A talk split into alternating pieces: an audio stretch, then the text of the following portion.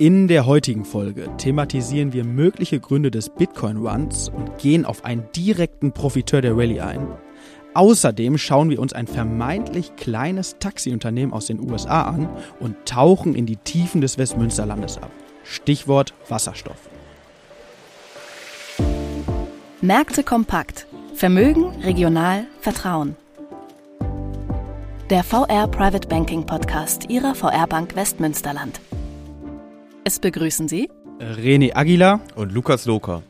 Die im Podcast besprochenen Inhalte stellen ausschließlich allgemeine Informationen dar und beinhalten keine Kauf- oder Anlageempfehlung und Anlageberatung.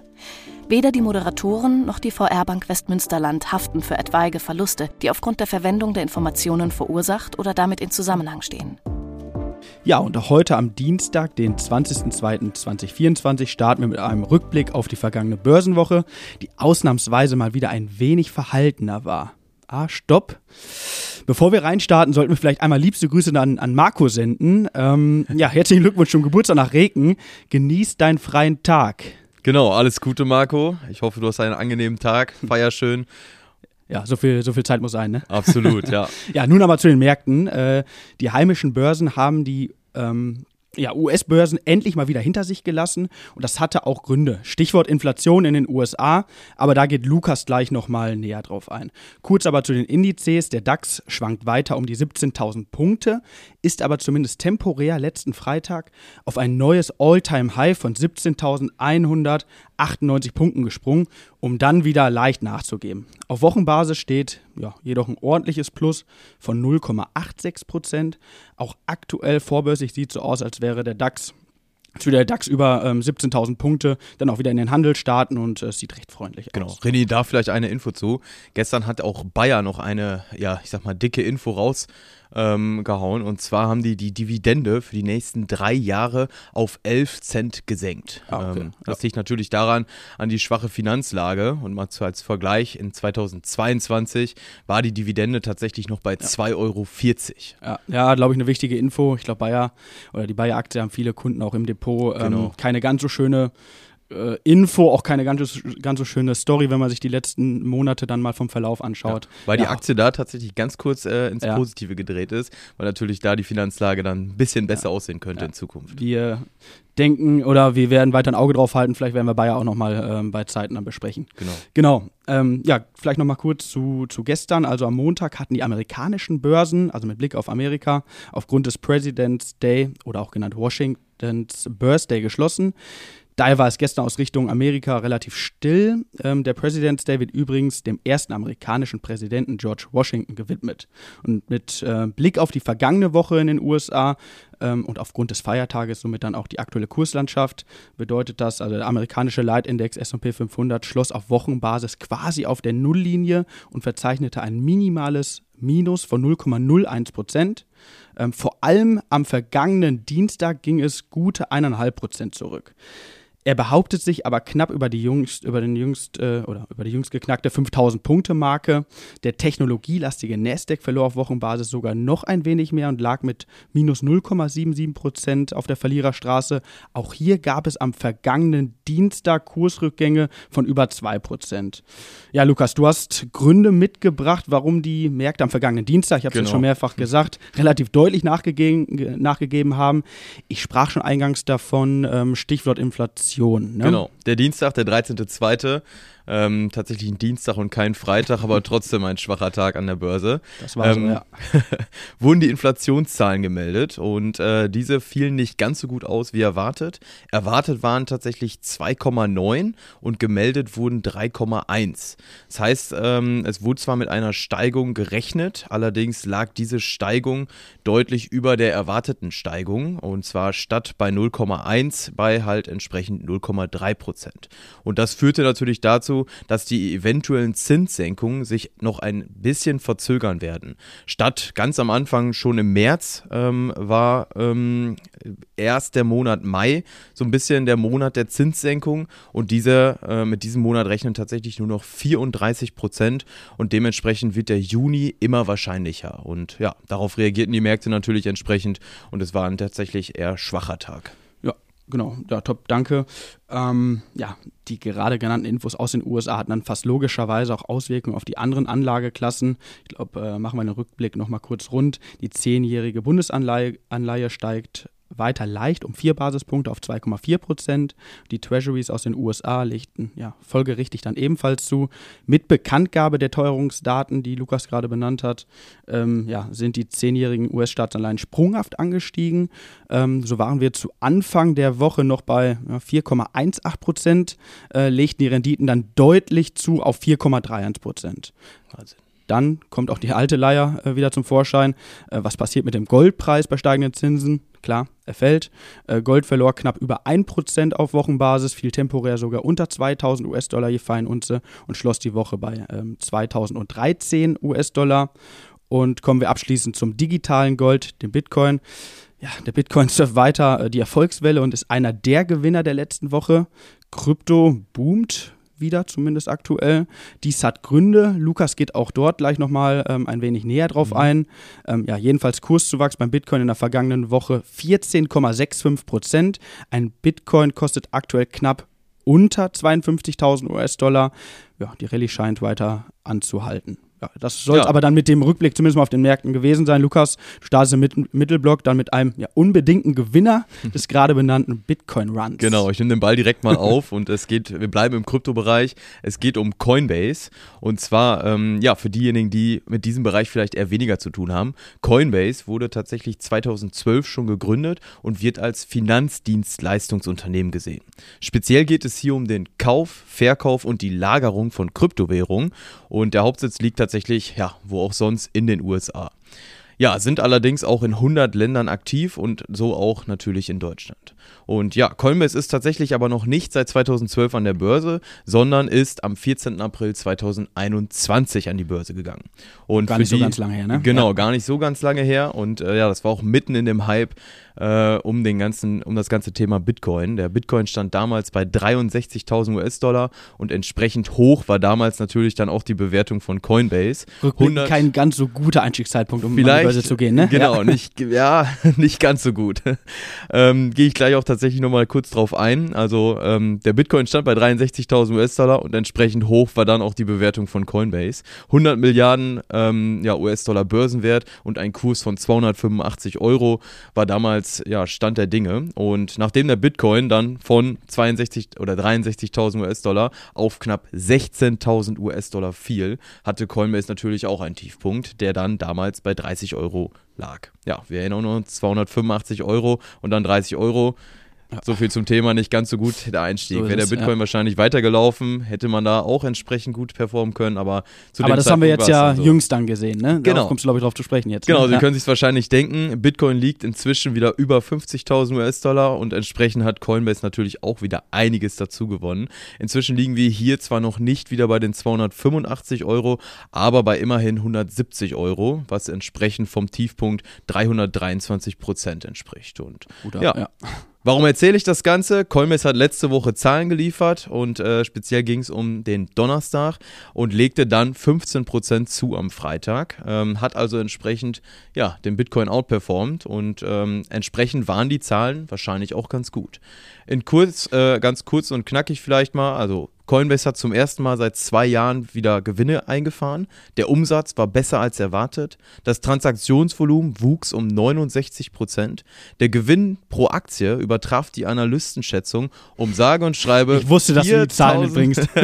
4500 Prozent. Das muss man auch erstmal schaffen. Und ja, der Ausblick war ebenfalls zufrieden und dementsprechend hat die Aktie auch reagiert. Und Gründe für diesen ganzen Bitcoin-Hype sind sicherlich die ETF-Zulassung im Januar und auch das kommende Halving, welches sehr wahrscheinlich irgendwo im April erwartet Ich glaube, das Halving, äh, Lukas, darfst du nochmal ein bisschen näher erläutern? Ja, für, für die, die es nicht wissen, ähm, man muss sich das so vorstellen, wenn ein Block äh, der Blockchain hinzugefügt wird, dann erhalten die sogenannten Miner dafür eine Belohnung. Und diese liegt aktuell bei irgendwo 6, ich meine 6,25 Bitcoins. Und sobald dann 210.000 Blöcke der Blockchain hinzugefügt werden, halbiert sich diese Belohnung. Und dies wird wahrscheinlich dann voraussichtlich im April sein, wodurch es dann nicht mehr 6,25, sondern halt die Hälfte ja, bei 3,125 Bitcoins ja. liegt. Und ähm, ja, das läuft dann so lange, bis alle Bitcoins, der ist ja begrenzt auf 21 Millionen, bis diese 21 Millionen ausgegeben sind. Und dadurch, dass allerdings die Belohnung dann immer wieder halbiert wird, wird das wahrscheinlich irgendwo erst im Jahr 2140 sein. Also der Deckel bei den ähm, Bitcoins ist oben drauf. Ähm, das Angebot wird verknappt, also es könnte dann dazu führen, dass der, oder es hat in der Vergangenheit dazu geführt, dass der Ja. Preis dann deutlich angesprungen ist. Ne? Vorher ja. und nachher. Ja, okay, Absolut. Ja. Genau, so viel zu Krypto, aber ich Ja, denke mal, wir- ja. ich äh, gebe den Ball mal rüber, genug über Krypto. Ich glaube, wir Ähm, könnten uns hier noch länger drüber unterhalten. Auch vielleicht Sicherheit. da nochmal die Bitte an, an Sie, wenn Sie da weiter, tiefer Lust drauf haben, einfach Ja. Feedback an uns raus. Und dann gehen wir vielleicht in einer Sonderfolge da nochmal ausführlicher drauf ein. Super Idee. Ähm, genau, Mhm. gerne Feedback an uns. Genau, Ich glaube, das war's zu, zu Coinbase. Dann würde ich äh, ja weiterleiten, auch zu einem genau. ähm, amerikanischen Unternehmen. Der ein oder andere von Ihnen ja, wird das Unternehmen kennen oder mit diesem schon in Kontakt gekommen sein. Die Rede ist von Uber. Uber ist ein US-amerikanisches Dienstleistungsunternehmen mit Sitz in San Francisco. Es bietet in vielen Städten der Welt Online-Vermittlungsdienste zur Personenbeförderung an. Früher vermittelte Uber Fahrten an private Fahrer mit eigenem Auto. In Deutschland kam es in der Vergangenheit jedoch zu einem jahrelangen Rechtsstreit, sodass nur noch an lizenzierte Mietwagen und Taxiunternehmen vermittelt werden darf. Ich kann aus der Praxis sprechen, dass Uber ja, eine sehr smarte App-Lösung ihr eigen nennt, ja, indem ich mir eine Taximöglichkeit ordern kann, transparent den Preis angezeigt bekomme, sofort per, per Kreditkarte oder PayPal bezahlen kann und los geht's. Warum PayPal? Dies liegt daran, dass PayPal an Uber beteiligt ist und äh, sich somit als Bezahlmöglichkeit Nummer 1 ins Schaufenster stellt. Ja, und was passiert dann nach dem Bezahlvorgang? Also die App zeigt das Nummernschild des Autos an, worauf ich warte und man sieht tatsächlich genau, wo das Auto sich gerade auf der Strecke befindet. Ja, und wie aufmerksame Zuhörerinnen und Zuhörer vielleicht schon mitbekommen haben, ich bin riesen ja, Südostasien-Fan und auf unserer vergangenen Januarreise in Richtung Philippinen und Hongkong haben wir uns hauptsächlich mit Uber bewegt. Also Ist ist, da gar nicht wirklich so ein oh, großes oh, Thema. Nee, genau, hier gar nicht so groß, aufgrund der genannten Gründe gerade auch. ja. Ähm, aber dort ein omnipräsentes äh, Unternehmen. Ich war noch nie da. Lohnt sich. ja, und darüber hinaus bietet äh, Uber mittlerweile auch sehr erfolgreich einen Esslieferdienst Uber Eats an, womit man theoretisch, und Freunde von mir haben schon gemacht, zum Beispiel beim Mac McDonalds bestellen kann und ein Uber-Fahrer bringt den Big Mac direkt bis zur Haustür. In Großstädten, wie gesagt, äh, vor allem im Ausland gelebte Praxis. Ja, vielleicht das mal ganz Kurz und knapp zum Unternehmen. Bezogen auf den Aktienkurs gibt es ja folgende relevante Infos der jüngeren Vergangenheit. Zum einen wurden vor zwei Wochen Zahlen bekannt gegeben, mal die Key Facts, ähm, Zuwachs der Fahrten um 24 Prozent ähm, auf Basis des Vorjahres. Umsatz steigt um 15 Prozent auf 9,94 Milliarden Dollar. Der Nettogewinn legte um 140 Prozent auf 1,43 Milliarden Dollar zu. Und ähm, ja, der Ausblick war sehr, sehr positiv und man verwies ja, auf den vergangenen Mittwoch. Dort stand der Investorentag an. Dieser kam auch wiederum sehr gut an und sorgte für Begeisterung. Der Aktienkurs stieg auch dort weiter um 4,4 Prozent. Was war Grund der Begeisterung? Also neben dem Blick auf die zukünftige strategische Ausrichtung des Unternehmens wurde ein Aktienrückkaufprogramm in Höhe von 7 Milliarden Dollar bekannt gegeben. Solche Programme dienen der Kurspflege, denn wollen Unternehmen die Aktienanzahl senken, ziehen sie selbst gehaltene Papiere ein. Jeder Aktionär hält dann etwas mehr im Unternehmen und der auf jedes Papier entfallende Gewinn steigt. Das soll, ja, und tut dem Aktienkurs häufig sehr, sehr gut. Und diese Info kam logischerweise dann sehr, sehr gut an. Und ja, dieses Aktienprogramm war das erste Mal in der noch äh, jungen Firmengeschichte, ähm, ja, dass sowas bekannt gegeben wurde. Der Blick auf den Aktienkurs ist ebenfalls mehr als spannend. Das Unternehmen ist erst seit Mai 2019, also ein bisschen, bisschen länger, länger als als Coinbase Coinbase. an der Börse und erlebte schon alle Höhen und Tiefen Der mit. große Bruder. Ja, genau. Ja, fast. Der Start war relativ holprig. Auch da äh, ähneln sich die beiden Unternehmen. Jedoch erholte sich die Aktie gut und äh, um dann wiederum mit Corona deutlich zu fallen und sich zu halbieren. Mit der gestiegenen bzw. zurückgekommenen Reiselust ist auch die Aktie dann wieder in Fahrt gekommen. Stand sie im Tiefpunkt am 30.06.2022 noch bei um die 20 US-Dollar. So konnte sie sich bis heute in der Spitze knapp verdreifachen auch da, ich glaube, ein bisschen weniger als Coinbase, aber auch nicht ganz verkehrt, steht aktuell dann ähm, die Aktie bei 80 Dollar. Also ich glaube, dennoch eine durchaus beeindruckende Performance. Das soll es aber dann dazu gewesen sein. Ja, wir hoffen auch mal mit dem ein oder anderen hier nicht so bekannten Wert ihr Interesse zu treffen, ähm, was aber nicht heißen soll, dass Uber ein kleines Unternehmen ist. Ganz im Gegenteil. Mit einer Marktkapitalisierung von 151 Milliarden Euro ist das Unternehmen teurer als der zweitschwerste Wert im DAX, also Siemens, hatten wir letzte Woche. Und genauso viel Wert wie die Deutsche Post, die Volkswagen AG und Adidas zusammen. Nur mal um die Relation aufzuzeigen. Aber das soll es jetzt. Äh, das haben die amerikanischen Werte ja so an sich, dass sie irgendwo, äh, ich meine, Apple ist so alleine größer als der komplette DAX. Genau, ja. Ähm, ja, ja, ja, es ist äh, eine ganz andere Relation. Ähm, die Aktie ist da ja einfach deutlich präsenter, als es hier ist. Absolut. Aber es wird, genau. Ja. Das soll es aber, wie gesagt, gewesen sein. Lukas, wir zoomen wieder genau. massiv rein und schauen in Diesmal die Region. Das hat mir letzte mir Woche gut gefallen, das Wort. Äh, Diesmal bestelle ich ein Uber und fahre in den Kreis Borken, weil ich ja. weiß nicht, wie ich das Thema, was ich mitgebracht habe, jetzt mit Uber verbinden soll. Es Versuch, geht, versuch's äh, mal, ja. Genau.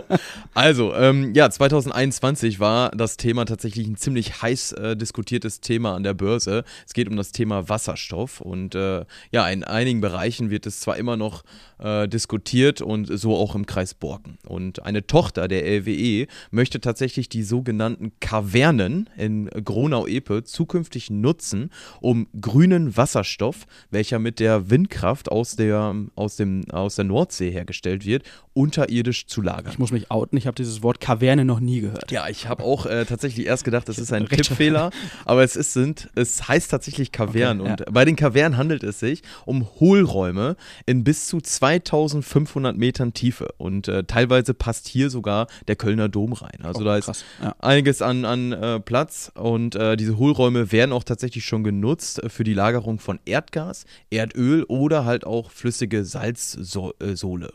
Und äh, ja, die Lagerung soll tatsächlich, nachdem die Infrastruktur dafür steht, in 2026 beginnen. Das Ganze dauert dann eine Weile, bis die, die ja, Kavernen voll sind. Und so soll ab 2027 dieser Wasserstoff dann an die Endverbraucher ausgeliefert werden. Darunter zählen sich ThyssenKrupp Stahlwerk, BP oder zum Beispiel auch der Chemiepark in Mahl. Also es bleibt tatsächlich definitiv spannend im Wasserstoffbereich, aber halt auch das Thema Infrastruktur darf man hier nicht unterschätzen und spielt bei vielen Projekten tatsächlich eine sehr, sehr große Rolle. Ja, spannende Infos. Und vielleicht, um die Brücke zu schlagen, äh, werden Uber-Fahrzeuge in Zukunft mit Wasserstoff betrieben. Dann hätten wir die Brücke. Dann haben wir die Brücke, stimmt. genau. Ja, das soll es aber gewesen sein. Wir kommen zum Ausblick und schauen auch mal auf den Datenkalender. Ähm, ja, diesen Mittwoch werden ähm, Konsumentenvertrauen im Euroraum bekannt gegeben geben. Am Donnerstag die finalen Verbraucherpreise in Euro. Dort wird mit keiner Überraschung gerechnet und äh, mit einer Bestätigung von einer Inflationsrate von 2,8 Prozent gerechnet. Und am Freitag dort nochmal wirklich interessant ähm, das IFO-Geschäftsklimaindex, auch konjunkturell dort äh, für Deutschland nicht uninteressant. Die Berichtssaison, wir hatten es letzte Woche schon gesagt. Interessanter jetzt, der, ja, glaub, genau, der Mittwoch ist es, ne? neigt sich quasi dem Ende entgegen, aber wir haben nochmal ein riesen Highlight äh, vorzuweisen. Ich starte trotzdem mit dem, Don äh, mit dem Dienstag, ja. ähm, also mit heute.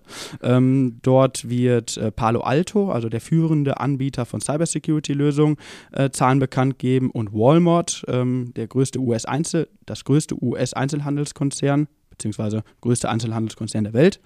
Ähm, und dann morgen, genau, du sprachst gerade schon davon, ähm, ja, das Highlight der Woche, Nvidia, äh, Chiphersteller, mittlerweile, drauf, mittlerweile drittwertvollstes Unternehmen der Welt. Ja, mein Alphabet auch überholt. Ja, ja, also wirklich der helle Wahnsinn. Also es fehlen nur noch jetzt Microsoft und ähm, Apple. Also da wird der Markt gespannt drauf gucken. Die ganze Chipindustrie, die ganze KI-Welle ähm, könnte dort gebrochen werden, ja. könnte aber auch weiter äh, laufen. Also wir sind alle gespannt, ja. Am Donnerstag dann nochmal ja, deutlich kleinere Unternehmen, ja, das heißt deutlich, aber kleinere Unternehmen, AXA mit äh, Blick auf äh, Deutschland, dann die Mercedes-Benz Group und Nestle, auch nicht ganz klein, aber im Vergleich zu Nvidia dann don, doch. und abschließend am Freitag ähm, die Allianz, BASF und die Deutsche Telekom. Ja, das soll es gewesen sein. Ab. Genau, wir freuen uns dann auf die nächste Woche. Danke fürs Zuhören und ja, gerne weiter abonnieren, Feedback geben. Wie gesagt, wenn das Thema Bitcoin interessant ist, Kryptowährung interessant oder auch andere ist, Themen. andere Themen, gerne immer drauf los. Also Feedback an podcast.vrprivatebanking.de. Vielen Dank fürs Zuhören Super. und bis zur nächsten Woche. Vielen Dank. Bis ciao, dann. ciao. Wichtige Angaben zu den im Podcast aufgeführten Wertentwicklungen können Sie unseren Shownotes entnehmen. Ihr Private Banking Team.